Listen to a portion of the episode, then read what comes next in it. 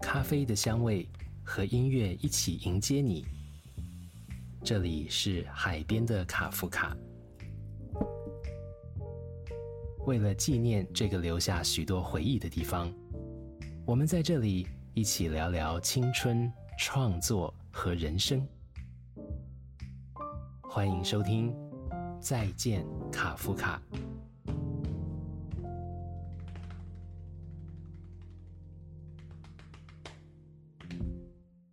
欢迎收听《再见卡夫卡》系列 Podcast，我是马世芳。这个系列的节目是因为在公馆的海边的卡夫卡即将要告别这个地方，那为了要向这个曾经留下许多回忆的所在致敬啊，那么我们会有一系列的活动，包括一系列的 Podcast，也包括导览的活动，还有演出，还有一部纪录片。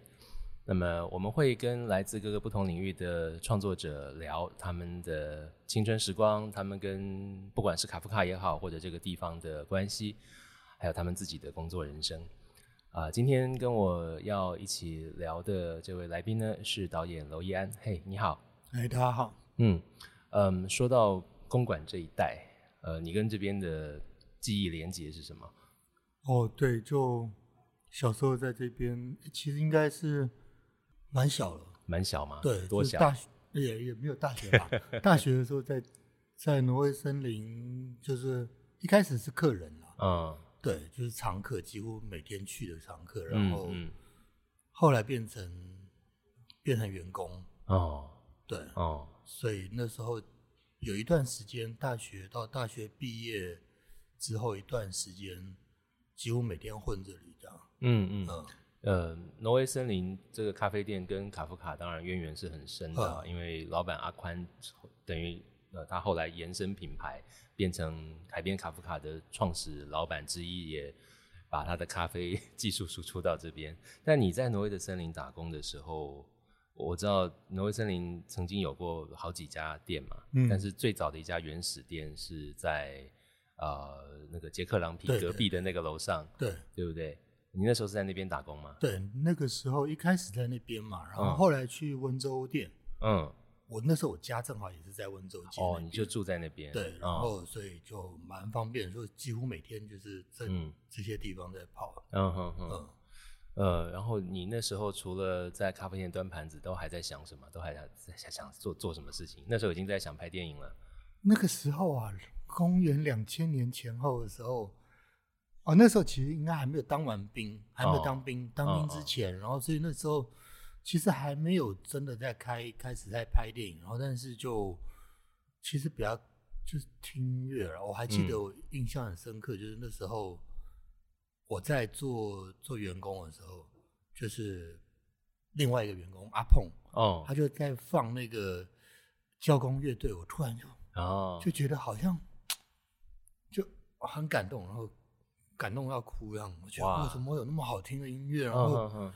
然后而且因为我我有一半客家的血统嘛，我就是觉得哦，是，就感觉好像听到什么。就是那时候在挪威森林，我觉得很多是跟音乐有关的一些记忆，包括是那时候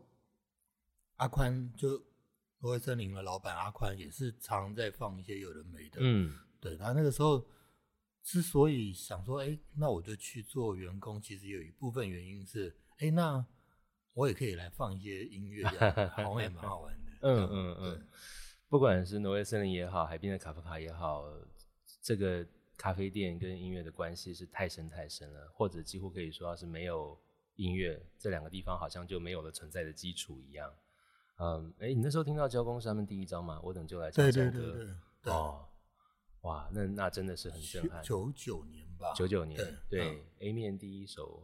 啊《下对淡水河》写着我等的族谱。哦，对，那首歌我还放在我的那个电视电影的嗯片尾曲这样，嗯嗯嗯嗯嗯，我也曾经在挪威森林听到阿宽一口气把《The Living Underground》那个大香蕉五 CD 盒装从头放到尾，哦，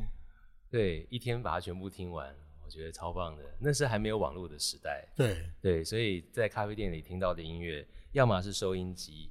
要么是老板自己拿 CD 来放，对对。所以一家咖啡店的品味，其实就是看老板或者店员的音乐品味。对啊对啊，嗯，呃，你说到那时候你想，你在咖啡店打工，还可以顺便放自己喜欢的音乐。啊我知道娄艺安很早很早就开始听一些跟自己的同辈人不太一样的奇奇怪怪的东西，这个部分又是怎么回事？啊，就跟你有点点像啊，就小 时候小时候爸爸在听那些什么 Beatles 哦，那些嗯有的没的，嗯然后就会大概听啦。嗯然后当然当然他听什么，你就会觉得啊，那个老人家的音乐，然后你就会想要自己 听自己的音乐，然后嗯所以国中的时候就开始越来越妖魔化， 就变成重金属迷，就嗯嗯呃，就一度其实听到很重的那种，那种非常那种 thrash metal，更、嗯比 Megadeth 那种还要更、嗯更强的那种，然嗯后嗯，就是一直甩头甩头甩头甩头是的那种。对，然后哦，对，我记得我高一高二的时候，那应该是台湾最早的那种摇滚的 live band，摇滚 live 的 house， live 就 house 是在景美。哦，就呃，现在师大分部附近有一家叫做嗯哼 Wooden Top，啊，你去过 Wooden Top 对、哦？，对，那个时候我还很小，嗯，哦我是高一高二，那是九零，零年代初初期的对事情吧？对对哦对对，然后那时候就觉得哇。啊！刺客在那边，他在那边唱那 Halloween，就觉得哇，好爽，好爽！你去看过刺客的现对场？对对对对对对。然哇后那那时候，那时候还是很小嘛，然后 对对对然后觉得那些大哥哥大姐姐好厉害哦。嗯，那时候对进去也不用看身份证的，啊，对对对对对。嗯再过几年就不是这样了。嗯，很多很多人那时候也没有认识，但是就是知道哎，谁谁是嗯谁一样，嗯后来嗯才知道哦，哦，那时候你有在那边这样。对，那时候，但是你那时候就在听这些东西，你你的同学应该找找不太多同好吧？有还哦是有，对，就是听中音属也是因为朋友互相在哦，在介绍的，嗯对，嗯嗯，那时候就我还记得那时候，哎，要这样子讲嘛，就是 因为没什么钱嘛，学生，对然后买不起那些正版的录音带，然后对就直接去那个那时候在大安路有一家叫做汉汉江，江。对，然后都是去那边搜那些录音带，所以我跟你讲，我们很我们极有可能在九零年代初期的时候，在汉江擦肩而过。哦，这样，对，我在大学留马尾，我那时候头发长到腰、嗯哼腰腰那么长，嗯，然后我去找老摇滚，我应该在那时候跟高中生的娄艺安有擦肩而过。对，一定的，对我那时候常看到一群重金属迷挤在店里面的一个小角落，看老板一个小电视，他在那个小电视上放世界各地的重金属的录音带，然后大家在那边品头论足。我想说，这听起来都一样啊，有什么不一样吗？ 那个时候就真的是，呃，资讯太太太少了，对所以对就对是你可以有一点点，甚至我其实我去汉江，有时候其实就是到后来我其实根本就是乱买，就是嗯，我看到那个封面，嗯那个封面很漂亮，是我就买了。是，然后我记得那个时候哦，我现在我穿的这个是 King Crimson，对对，因为那时候我听重金属嘛，嗯然后啊，反正就就已经听到已经太多了，然后。嗯然后就想说，哎，这张还蛮酷的、啊，嗯，还 King 有一点 Crimson 点像重金属的嗯样子。嗯嗯对，然后也有听过，好像有听说在在什么地方听过，然后后来嗯，就拿买来听，哎，完全不是这么一回 事。但是是但是越听越好听，然后就觉得，哦，原来。哦，那个是就是所谓的前卫音乐哦，哦，那我在哦就开始就就往其他的地方，后来也有什么蓝调啊，就开始往那嗯嗯嗯个更早的时时间去。我在汉江认识那个店员叫胡必烈，哎，我听过，呃，你一定也啊跟他买对对过，嗯因为他就在那边顾店啊。啊哈，他很妙，他后来跑去北京当录音师了。啊哈，然后我在汉江的时候，他年纪应该也比我大一点点而已，嗯哼，因为他是他也是什么鬼东西都听，对他就会跟不同的也客是人，头发很长，对头发很嗯长，后面对翘起来，嗯戴嗯戴一嗯副眼镜，看起啊，来对对对对对，对看起来宅宅的嗯，哼但是又臭屁臭屁的，嗯对，因为他知道每个客人听什么，比方说他嗯看到你去，就说。诶，这个高中生听重金属，他就跟你讲重金属。嗯他看到我去，他知道我在听老摇滚，他就开开始跟我讲老摇滚，然后就介绍我我没听过的怪东西。嗯我开始听 Johnny Winter 是他介绍的，嗯哼，对，然后老板胖胖的，也是戴个戴副眼镜，嗯哼都在里面拷贝录音嗯带哼。其实依然讲到这个，就勾起一些回忆，因为汉江为什么零小时候零用钱不多，都会跑去汉江？，对因为他们自己出翻版录音带，对啊，对啊。价钱比正版便宜很多。而且有很多是真的，就是正版也找不到，然后就嗯台湾那时候还没有。我跟你讲，盗版叫做盗亦有道啊，呃，对啊， 嗯汉江真的是道义有道，因为他们专门出台湾的代理商没有代理的对专辑， 对，他们一旦发现正版有了，他们就把自己的那个盗版就下架，就不卖了。嗯哼这真的是很有良心，对不对？对啊，然后正版的一张，我记得录音带那时候要一百二、一百三吧，嗯哼，他们自己的只要七十块，哎，我怎么记得我是三十块？三十更早块，之前吗？三十应该没有到三十块了，应该不会三十块。哦空白录音带都不止三十块了，哦 ，OK OK，七十块了。哦七十块 OK 但是那个 A B 面的标签只要自己写、嗯哼自己贴，哦，哎，我记得我那个时候已经有有印好的 A B 有面的印好贴纸吗？对，因为我都是看看封面嘛，嗯看封面，有些看封面很很很酷，我就买了。嗯对，嗯嗯，就因为这样子，所以才认识很多很奇奇怪怪的音乐。是对，是，那个是因为没有网络的时代，我们要听自己不认识的东西，就只能赌封面设计漂不漂啊亮。，对。yes，那时候我还记得 yes，是嗯嗯哦，这个这个封面好酷哦，然后我就买了，对对完对全不知道它到底是什么东西。对对，也因为这样，有机会在那边混得久一点，就会也许会认识一些听类似的音乐的人对，哦。所以你从重金属开始听，然后因为看到奇奇怪怪的封面，就听到各种奇怪对的对东对西，对，一对头就栽进一去了。些老摇滚就是因为嗯，那个时候开始嗯越越听越多这样。嗯，讲起来那是九零年代初期的事情。对，啊台湾的时候还没有独立音乐的说法，那时候都还是地下音乐。嗯。那那样的场景，你又是怎么去接触到的？其实，嗯，因为因为我们国高中的时候就有会有一些朋友就一起在听啊，嗯然后就开始就介绍，互相介绍，好好慢慢慢慢就听越越听越多。然后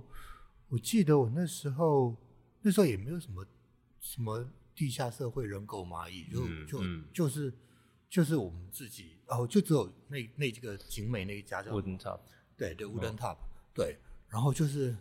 就是这样子，这样慢慢的越听越多。我记得我那时候大概有上千张的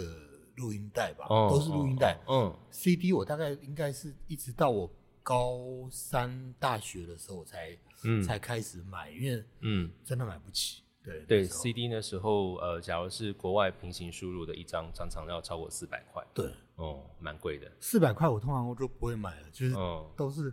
只有三百多的我才敢买。三字头的，对对对，是，嗯，所以在家里累累积了一千卷录音带，嗯。你怎么收藏啊？那到最后其实就已经堆得乱七八糟，但是对就是最喜欢的还是会把它放放出来，然后有几张那个、呃、封面我很喜欢 的，我就把它拿出来这样竖起来对对对，竖起来这样。所以也是一样，在书桌前面砌城墙嘛。对，就是、嗯就是书架上面全部都是录音带嗯这样。啊那刚刚讲到一半，就是开始接触到台湾这些地下乐团嘛，嗯你才会跑去看刺客嘛。对啊，对啊，那最早听到的是谁的东西？你还记得吗？其实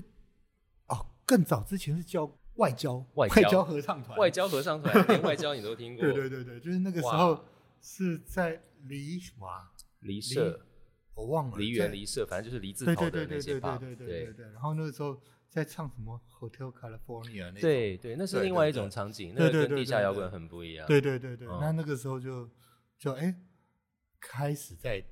有，这是一开始那蛮嗯蛮久的，嗯国中吧，嗯，那时候应该是要跟大人去吧，呃，跟姐姐，跟你姐姐，对，所以你对姐也听这些。姐姐，我姐姐你认识吗？嗯，娄一清哦，我们应该没有算认识，哦，但是应该就可能也是应该在也是见有很多过共吧同的朋友对。是是是，嗯，就那时候就就在那边觉得还蛮好玩的，嗯就开始跟着他们听这样，嗯然嗯后、嗯。对，然后到到高中、大学之后，当然就就就自己去摸索，然后开始是也比较越来越多了。我觉得应该就是九二九三年之后，嗯，也越来越多这样子的场景。对，对，我记得挪威森林也是九三年。九二九三年开的，差不多，对差不多对。因为我跟依安大概差个几年嘛，对，你的高中时代是我的大学我时们代，差了三年，对，三年，所以嗯差不多就是挪威森林是在我还在大学的时候就开了，嗯，哦，然后到我当兵回来是一九九五年，那时候台北的这种文青场景又变化很大，哦对对，那时候对真的变很多，嗯，然后当时台北的这些相关的所谓 live house 的法规也还不完备，所以大家都都是在一种非法营业的状态，嗯但还是有这么几个点啊，比方说呃爱国东路金山南路口的 vibe 哦对，哦，然后女巫店那时候已经开了，哦、刚刚开不久，大概就是几个地方吧。女巫店我可以讲一个秘辛，哦，对，就是陈欣怡导演嗯，当年也曾经在女巫店表演过，然哦后就是跟那个他们那时候叫什么啊，叫什么啊，我忘记他们乐团了，对，就跟那个谢清林一个吉他手，那时候他们在玩蓝调，哦，对，然后他是钢琴，对，哦所以就觉得还哎蛮那时候就应该已经是一九九八九九年、九七九八年的时候吧。哇哦！所以我们回头去找女巫店那个时候的演出传单，应该会看到他们的团有叫啊乐园什么四三一乐园吗？啊。好像是啊， 对，那时候还跟阿义一起演出。哦，对对对对，哦哦，对，哦就是那时候蛮有 趣的。对，因为女巫店有一段时间，全台北的这种 pub，那时候甚至还不见得都叫 live house，我们叫 pub，因为提供表演的 pub，严格讲都是非法营业，嗯，因为没有合法营业的条件嘛，所以就一天到晚收罚单，大家吃不消，就一个接一个倒，倒到最后有一段时间，我记得全台北只剩女巫店可以演，嗯哼，所以女巫店从重金属到民谣到爵士乐，全部人都去那里。嗯哼，对，我还记得陈明章吧，哦陈明章也在那边，哦，对，就那时候也是常常去那边，是因为因为陈欣怡一样，嗯嗯嗯，哇！所以陈信怡导演她也是那个应该怎么说，摇滚少女。。对啊，对啊就这不为人知的秘辛 真想听听看他们当时做出来的音乐，哦不，知其实道真的很好听哦起来听起来，嗯有有有有几首他们其实是建出来的，然后哦，我嗯，我一席之地有一首歌叫做《晚安野玫瑰》，对当然是那是秀秀做做的做的嗯曲，嗯但是嗯那个时候歌词其实是那个时是候他们九零年代就已经写出来的是《晚安野哦玫瑰》，那个时候是另外一个，然后比较蓝调的版本。哦，对，然后所以那个那首其实他们因为那个吉他吉他手我觉得真的还蛮厉害，但是后来他、嗯嗯他不玩音乐了，哦有点可惜，就一个科技人，然后。嗯嗯哼，就是他的蓝调吉他，我觉得跟阿义我觉得不相上下，嗯哇哦，真的很厉害。真的然后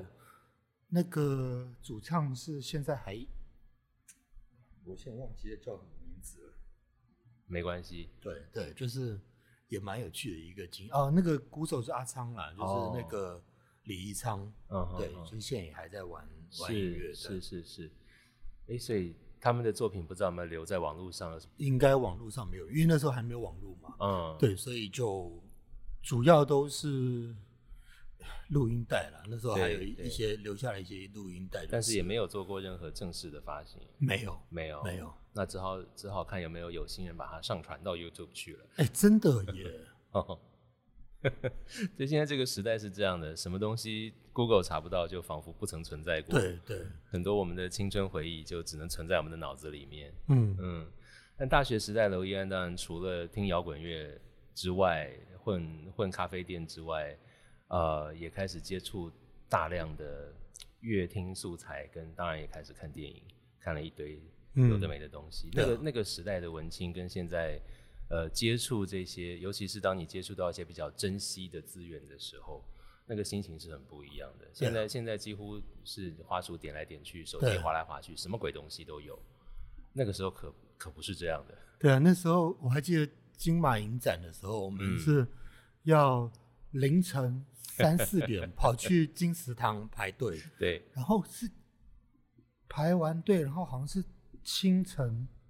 九点还是九点吧，嗯，还是十点开始嗯嗯嗯卖。对，然后对，就开始划位，然后对每个人五十，好像我记得是五十张的嗯限额，嗯嗯，对，然后大家在那边互相互相交换这样子。是是，，对，就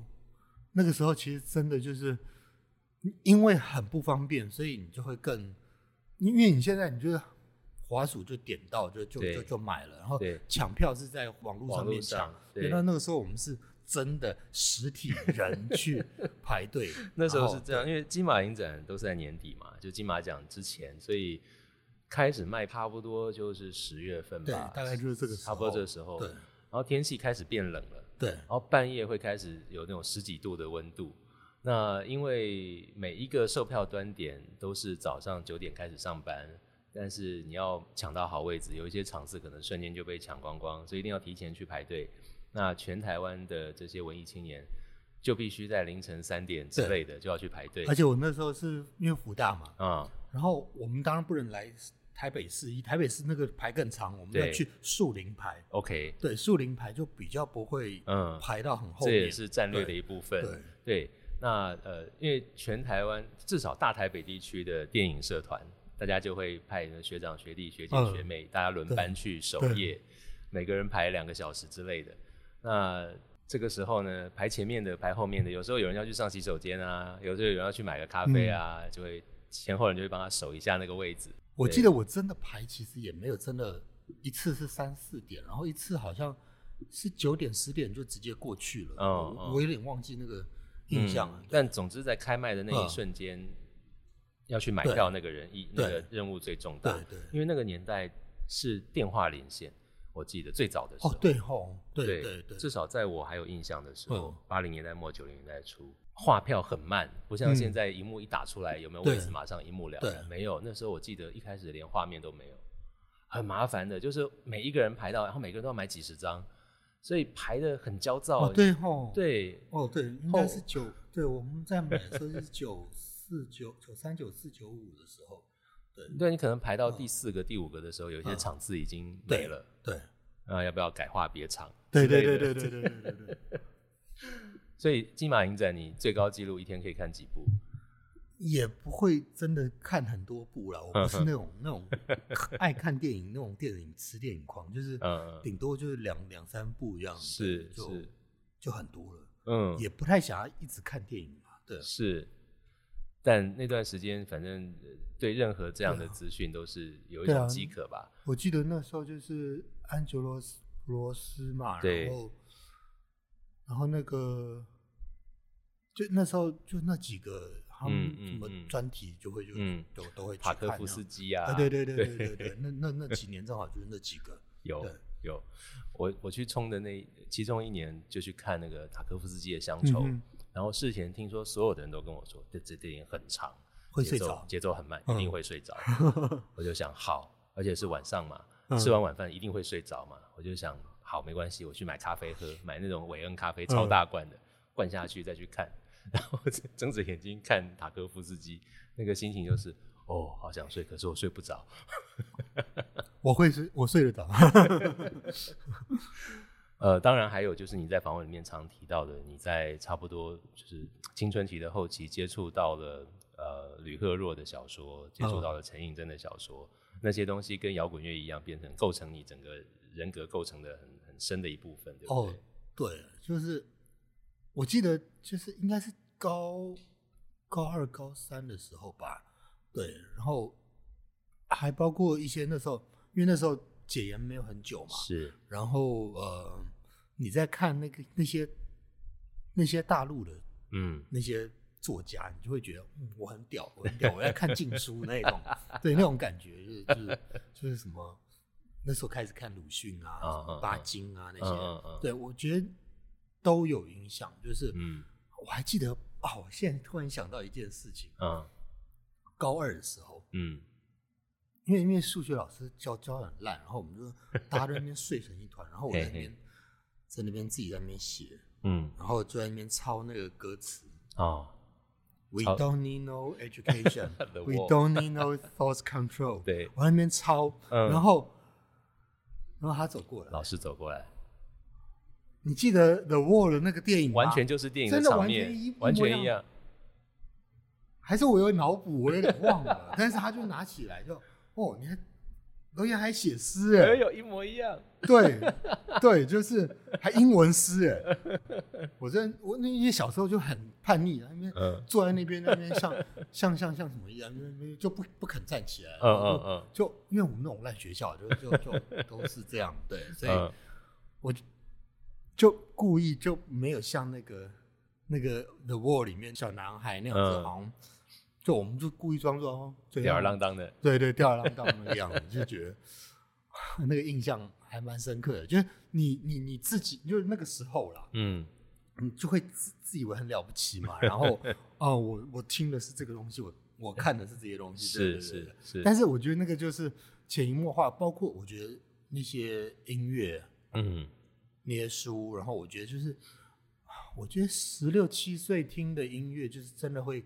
跟一辈子，然后是大学的时候看的那些那些嗯有的没的嗯电影、书，真的就是那个时候会影响你一辈子的那个品味或者是嗯思考的逻辑脉络。我嗯觉得那个就是啊、呃一直到现在，就是你在拍电影、在写剧本嗯的思考的模式，我觉得就是就是从那个时候一直到现在养成的。嗯嗯嗯。就电影来说，呃，你你你你会不会说在青春时代的某一个阶段看了一部片，有一种有一种五雷轰顶或者人生从此不一样的感觉？哦，有啊，哇！但我有点忘记是那个是应该已经毕业之后吧？啊嗯嗯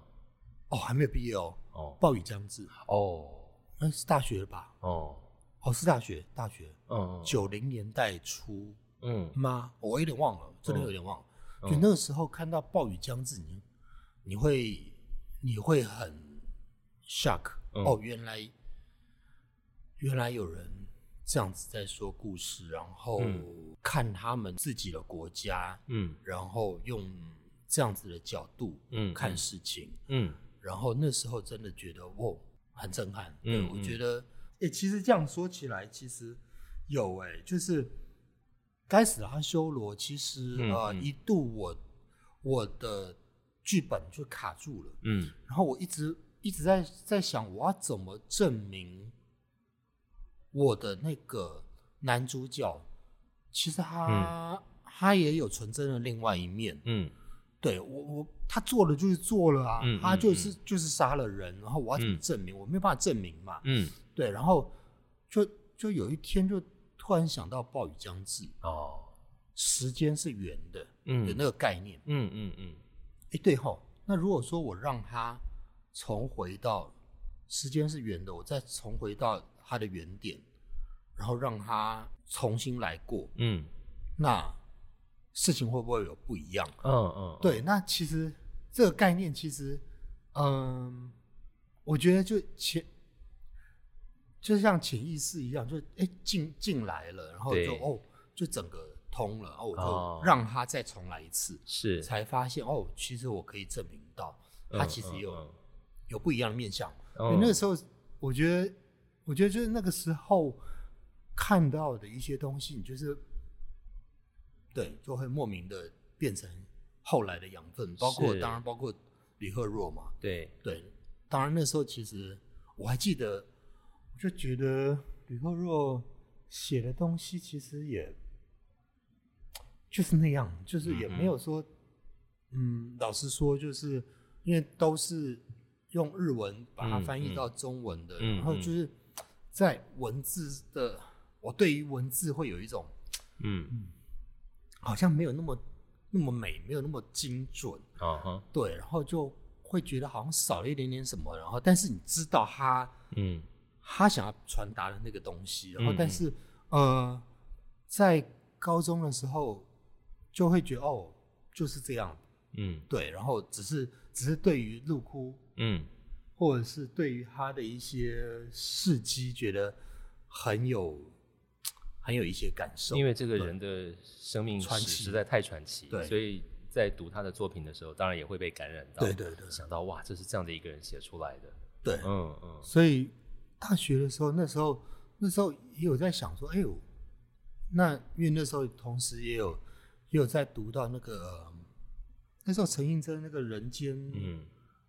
人间他已经那时候应该已经没有已经在结已束经了结束了，但对是但是有回去再看到有一期是是在讲那个，诶，那个周族汤周英族生青年对汤汤英英生生的故事。那时候嗯曾经也有在想，哦，是不是有机会可以哦，讲汤英生的故事，同时也跟吕赫若的故事做一个对照，一样都死掉，嗯哦然后那哦，这这个我一直没有把它写出来，然后哦但是那个时候，那个时候就有这个概念，嗯一，直到现在都还想要嗯有一天要把它写出来，就是是是，嗯，有点像是某种不同时代的一个对比吧，嗯嗯之类的，就是那时候有一有这样的概念，一直到一直到现在，也许是下一个作品的嗯，的来源吧，就嗯是也有可能会是做这件事情，就是是关于几个时代，然后呃一个重要的人物的死，然后嗯，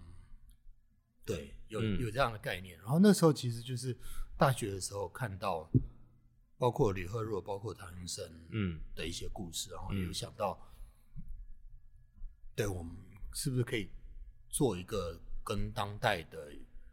对照？嗯对，嗯那那个时候就就已经有一些这样的想法。是，对，当然那时候还没有想说要写什么剧本啦，就是嗯嗯写小说的概念。对嗯，嗯，所以你一开始想的是要写小说，对啊，嗯，后来有写出来吗？没有。当兵的时候曾经有写一些一些短的一些一些小说，不过就。嗯嗯嗯一直放在那边，也没有真的，呃，有曾经曾经有把它改编成短片了。嗯嗯嗯，呃，算起来那个时代就是九零年代初期，台湾解严是一九八七年，但是我嗯们都知道解严并不是一个一瞬间就完成所有事情，我们到现在还没完成嘛，还在持续进行中。但我相信，对于当时在青春期的我们，台湾社会进入一个非常剧烈变化的阶段，尤其是我们正在从小朋友变成青啊少对年的过程。然后一下子会发现，小时候大人讲的事情跟现在看到的事情怎么好像都不太一样，嗯哼，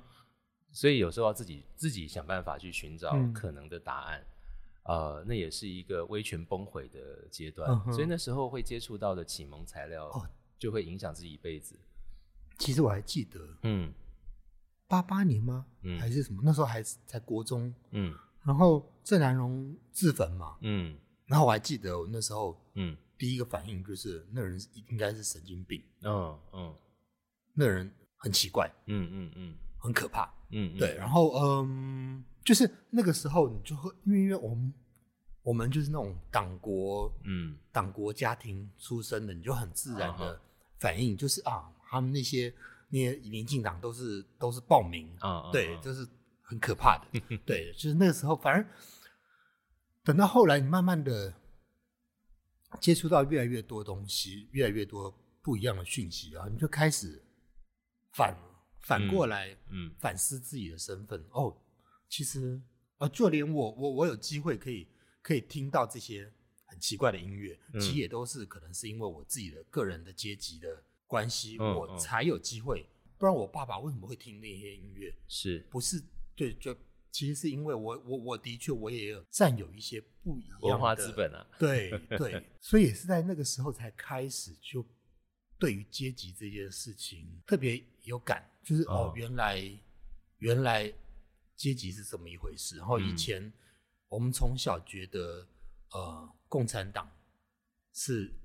万恶的共产党，或者是怎样，就我们才开始去试着想要去理解哦他们的思维方式，然哦后理解说我们的我的祖父，嗯他可能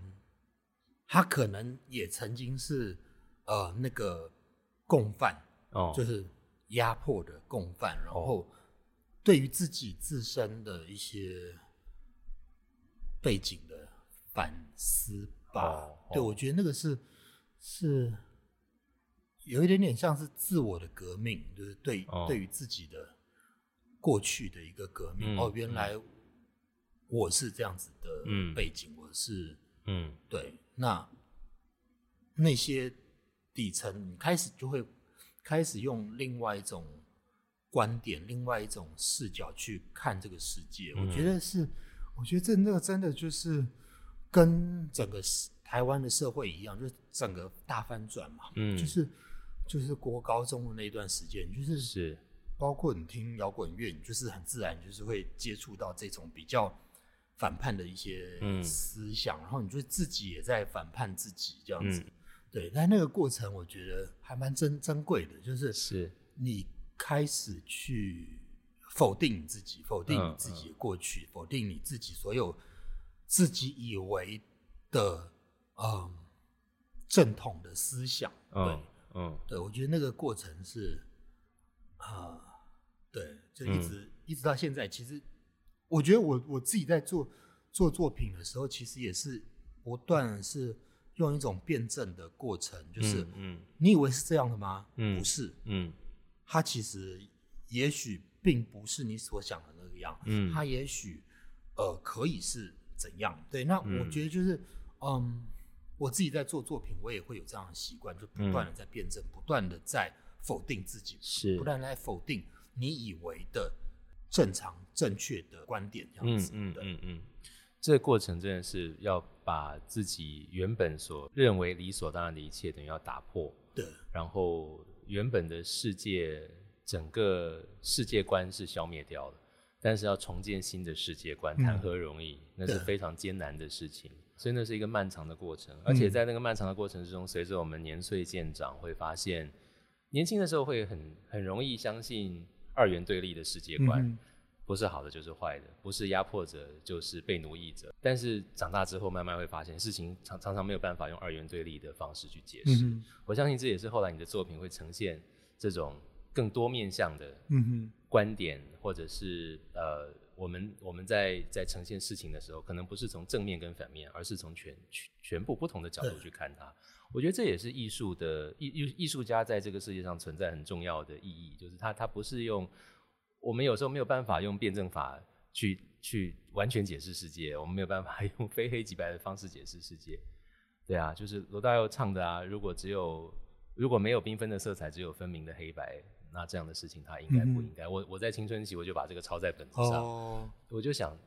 对啊，有有时候我们会追求黑白分明的真理，嗯，但是有时候世界不是黑白分明的，对世界是彩色的。对，嗯然后你看到的颜色是脏的颜色，我看到的颜色可能是美的颜色。嗯哼，这怎么说？闻一多的《死水》不是也这样写吗？就是即使是脏脏水的表面，也会浮现出五彩的反光啊。所以这是一个很艰难的过程。但是我觉得通过创作，你可以在这里面去寻找可能的逼近答案的方式。嗯哼。嗯对，就那个时候，我觉得九零年代末 的时候，就是真的就是一直在追追寻一些什么东西吧，嗯然后慢慢的整理。我觉得那个是到两，因为我两千年之后才开始拍片，嗯然后嗯就是那时候很多啊，你会觉得我有好多东西我想要讲，我有好多。对于这个世界有不吐好多不吐不我快觉得，我觉得嗯之所以创作，其实有很多都是因为有话要说吧。，嗯嗯，对。嗯那捏画其实也都是在九零年代，嗯那时候在啊这个场景这样子，类似这样咖子的咖场啡景店的这些空对间里在是，对，有点就想说哦，其实那时候也是有很多朋友都是在这一这一这一区一起嗯嗯，一起嗯在辩论啊，或者是一起玩啊。嗯我觉得就是哦，原来就是这么一回事。然后是现在成为我们现在的自己，然后，对，但是那个时候其实啊，也还蛮蛮蛮怀念那个时候的。对，嗯哼哼，嗯，你们那时候其实有一群差不多同辈，嗯，陆陆续续的嗯从文青时代一起混咖啡店，到后来都投入了影像工作。也不一定都是混咖啡店了，但是嗯那个时候的确像沈可尚、是，黄美清，我们就一起拍，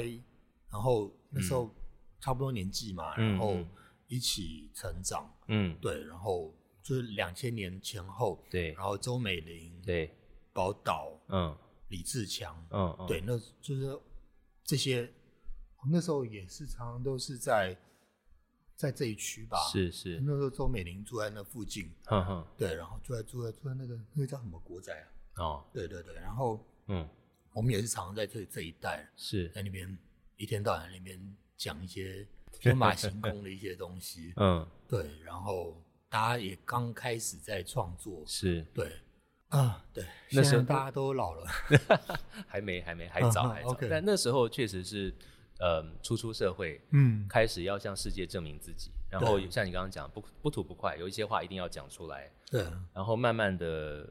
摸索聚焦到，也许我们是用电影这个形式，嗯哼，哦，大家开始各自想办法凭本事，然后有的时候就可以开始串联，你编我导，或者你你来嗯帮我对当对制片，我来对帮你做 casting 之类的嘛，那对慢慢就弄出了一些东西，嗯像可尚嗯是我的前面几部作品的摄影师，是对他也是阿宝呃陈欣怡嗯嗯前面几部的摄影师，嗯嗯对，美青一直到现在都还是我的美术，嗯嗯对，就是他很久了，像那个美玲也是，嗯我也有帮他做后期制片，帮他写剧本，是对就是蛮蛮有趣的，就是嗯那个时代，然后就是嗯大家一起，而且那时候拍片是这样的，是是十个人就拍了，嗯对我还记得我们在那个 就在就在就在三总啊，啊哈就在旁边那个三总那个地下是室，是我们在拍那个，我们大概就是呃七八个人吧，每个人嗯都要一人分饰好几角，嗯然后就嗯做嗯好多事情，嗯然后但是这样也可以拍。我们不像现在，现在好像好像四四五十个人的剧组都已经很少 了。嗯哎呦我就我老是在那边想说，我们可不可以再再少一点点人，我们就啊简单一点点。每次那么多人在 在在那个 monitor 后面，然后 就觉得好像压力很大，就觉得对，但是那个时候就很纯粹、很单纯嗯嗯的嗯工作这样。嗯嗯嗯嗯，所以你你说一群朋友一起在三总地下室拍的是哪一部？呃，我叫阿明啦，哦你可能你知道吗？我知道，哦这是这对很很多人的第一部，呃，很就很怪的一部片嘛。嗯嗯对，那那个时候就是呃，阿宝那时候他拿了一个啊，最早应该是第二届的短片辅导金。嗯然后有一半的成员是我们自己的大学同学嘛，是是就一起去帮忙。然后是另外一半就是可尚啊、美青啊那些刚也是刚开始呃踏入业界的嗯这些朋友，就一起帮忙，然后把它做出来，就啊蛮蛮神奇的。嗯然后后来就开始拍电影嘛，我还记得嗯嗯很多嗯次，就是有时候有时候那个场景啊，会有一个音乐的那个存在，我就记哦得是《流浪者之歌》，哦那个时候周美玲会放，哦然后就是大家那边在她在她家，然后在那边聊聊电影啊，聊很多东西，嗯对嗯嗯，两千年前后吧，嗯，应该是那个时候，对。现在算起来，两千年前后是台湾的国片最最低谷的啊，对时候对对，对，我们那时候还在想说啊，反正也没没办法拍嘛，啊那就哎，我们可以来集资啊。那时候还有集资的概念呢，我们竟然 OK 竟然发发明了集资的概念，我 们还说还说我们在拍片的现场啊，就就就拿一个那个小 DVD，然后 来拍，然后然嗯后然后呃跟大家说，呃，我们每一个每个人就是就是一千块钱一股这样子，然后嗯来嗯嗯赞助我们的电影，然不后错不错，对对，然后哎现在原现在现在也有这个这个概念，其对实对但是我对们是两千年前后，我们就已经在那边讨论这件事情，然后、嗯嗯嗯然后每天每天可能要要写我们的拍摄日志啊，这样这样这哦样，就是那时候就这样聊到这种很无聊的，不不应该我们自己想的这种行销概念。嗯嗯，但那个时候反正什么资源都没有，对对对，所以也 nothing to lose 嘛，对啊，那时候就也没有想过说我们要拍拍一个片是是可以上院线，那时候真的就也没有什么院线。对，然后我叫阿明来拍，本来是短片，然后拍成长片，嗯七十几嗯分钟嘛，嗯然后、嗯嗯然后也不知道可以可以在哪里放，然后就只能在成品放个几场这样，嗯是对是，自己自己自掏腰包，然后、嗯然后放有售票吧，嗯售票，对，嗯还是有嗯售票，嗯但是就是真的就是入不敷出，然后但是对就是放爽的，是是，不过就是就像你讲的啊，用这样的方式极其克难的把作品做出来了，大家一起把这东西弄出来了，就事情就踏出第一步了。嗯回头想想，好像也没什么不可以。对后面就一步一步，呃，有更多的资源，就可以做更多的事情。对，到现在你讲都会嫌剧组人会不会太多了？对啊，对啊，对啊，就是就其实就很纯粹了。我觉得那个时候有一种纯粹的执着，嗯就是你就是把事情完成，然后把作品嗯带出来，嗯把话讲出来，嗯对嗯，就是没有没有那么多哦，我我要先想到呃这部这部片啊，就像后来我可能一定你必须要去想这部片的票房，这部片嗯啊谁、可以看，然后我、嗯我们的主主要的诉求对象是什么，嗯然后这些东西变成那个时候我们不会去想那么多，我们就是嗯，就是创作嘛，对纯对粹的创作这样，是，当然，呃，距离那个时候的状态已经二十年过去了，人生进入不同的阶段，啊、整个不要说台湾的环境啦，整个亚洲的市场环境变化也是不知道该从哪里开始说起，变化太大太大了。那时候还没有 OTT 这种东西，嗯然后呃那时候也没有人想到国片的票房居然可以有机会不是上千万而是上亿的，呃，然后不会想到中国的市场这么大，啊、所以像你这个时代的有一些导演在卡住的时候去拍广告啊，或者到对岸去想办法接接接加入一些计划、啊、都是有的。那呃，但是我发现你在你的作品里面一路都还是有一个线索，始终维持你在青少年时代开始关注的一些东西，包括后来你可以去拍吕赫若的人生，然后台北歌手后来也获得了很多的肯定。我相信那也是你，我相信你在决定要做这件事情的时候，也是要小心翼翼的去处理，因为可能一辈子只有这一次机会啊，嗯要拍这个。对不对？你从可能从十六七岁的时候开始这么珍惜的东西，你要把它怎么弄出来？那也包括你在后面拍，包括商业片，包括规格更大的电影，你要怎么在里面去放你一直以来在关心的这些议题，又不能把它弄得导演跳出来再说道理。对，就是我觉得这是一直在拿捏的啦。就像啊，我现在回头看《一席之地嗯》，零八年、零九对年拍的，然对后那时候真的太想讲一些什么什么哦东西了。然好后，嗯，中间也一度经历说，哦，那我要收，我要藏《失控谎言》啊，我就哦藏的太太太多了，然啊那后是变成我只是在一直在嗯想说，哎，那观众会想要看什么？观众会怎样？哦对，那就那个平衡，我就慢慢一直在抓啦。是对，我就记得呃，在在台台北歌手的时候，因为、因为嗯那真的是我一直想要嗯想要讲的故事，然后嗯嗯包括、呃吕赫若他的很多的矛盾，嗯对，一个也包括像我一直觉得好像我我的上辈子是吕 赫若，对，就是嗯有太多很像的，哦对，就是哦关于这个世界、关于国家、关于哦关于家庭、关于哦哦女 人的很多的各种矛盾矛盾， OK 对对，我觉得嗯那个就是对于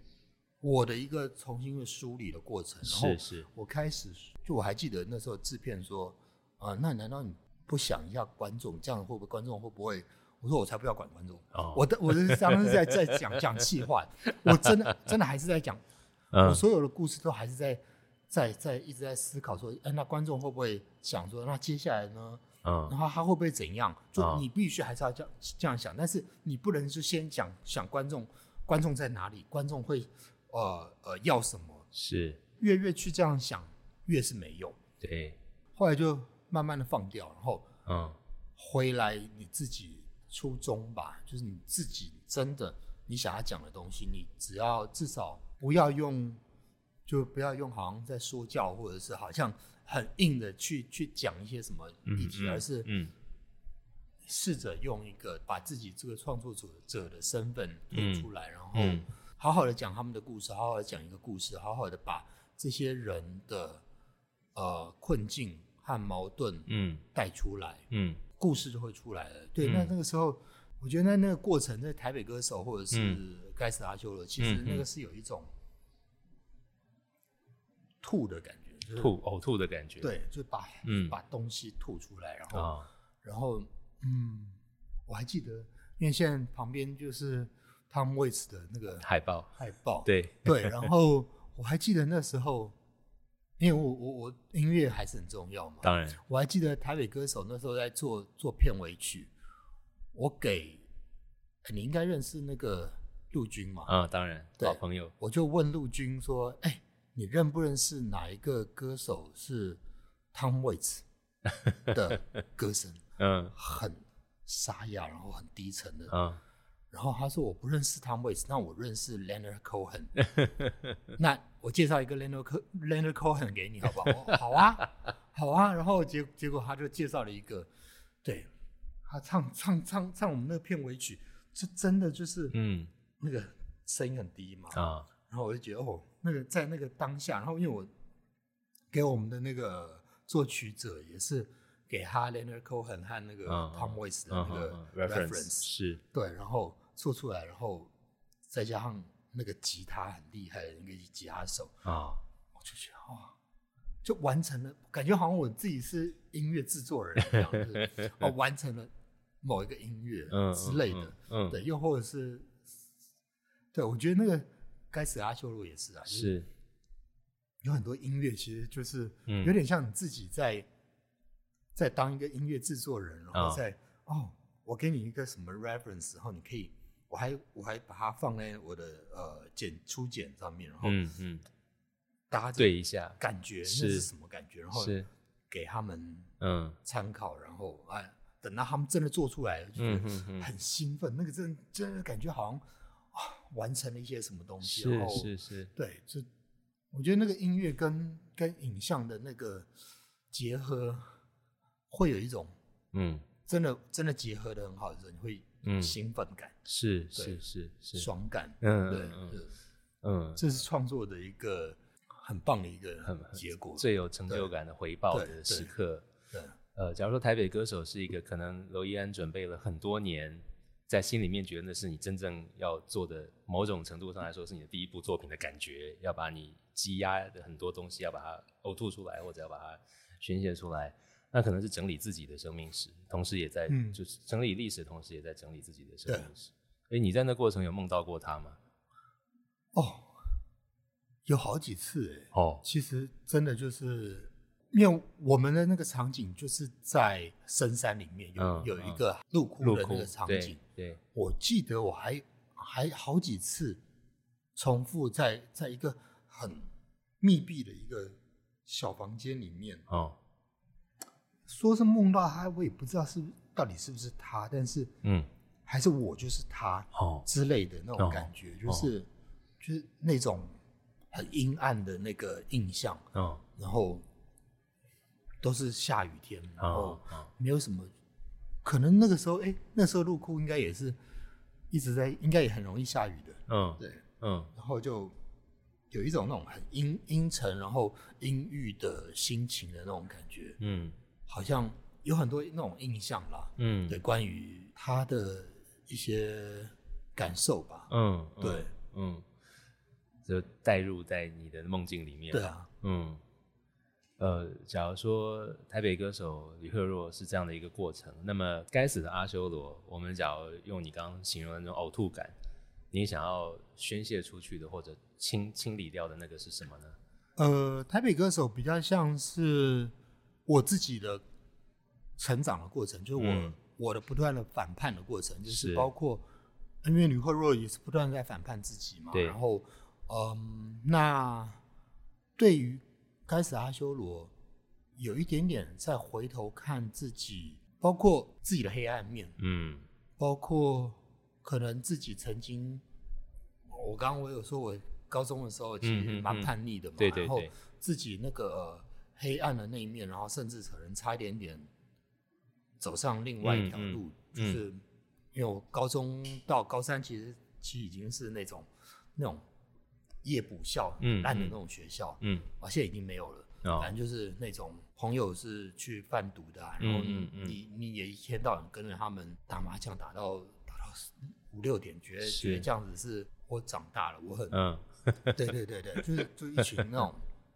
对，其青实少其年实是对对屁孩，对但那对时候对觉得是自己很屁孩秋，对 对，就是屁孩，对。然后那个时候就是有那些经历，然后那你、嗯你你你要怎，你回回回头看，你可能也差一点点成为另外一种人，然后。嗯呃，变成可能会呃啊、搞不好我也也许在另外一个时空，是，我现在还在还在牢里，不知道在干嘛。嗯嗯，对，那你要怎么证明你自己是怎样的人？然是后呃，我一直觉得每个人都有借口嘛，嗯我自己也很爱讲一些什么借口，每个人都有自己的借口。那嗯我也试着想要透过我的作品传达出每个人的他自己真的借口，然后每个人他他的希望，他的困境。嗯，对，我觉得那个是，嗯，在创作的过程中，就是把很多自己的某一块东西拿出来，某一块是东西拿出来，包括那个主角，包括里面那个小太妹，嗯嗯对，嗯就是这些你自己很曾经很压抑的那些部分，嗯然后把它拿出来，然后感觉那个是相对于台北歌手是比较处理大叙事，嗯。该死阿修罗更多是处理自己更私密的一些情感的过程，包括后来的一些情感的一些感情的一些不为人知的一些事情啊对，就是会把我觉得这一件事情是啊、透过创作慢慢的梳理出来。嗯对，就是不太一样啦。嗯对嗯嗯，这段话蛮有意思的。其实电影的创作是一个群体工作共同去成就的结果，它是它可能是需要比较大的资本，需要很多的人一起去完成。它不像写小说，只要一个人就可以嗯搞定了。但它最后最后可能要呈现的东西是你在心里面很深的一些对非常 personal 的东西，不太能说得出口的。但是你必须要试着用更能够让大众理解，但我觉得还是要转化了。当然，当然不能是不能是那么嗯直接的，嗯嗯嗯，直接直接翻译，对，而是还是把它转化成某种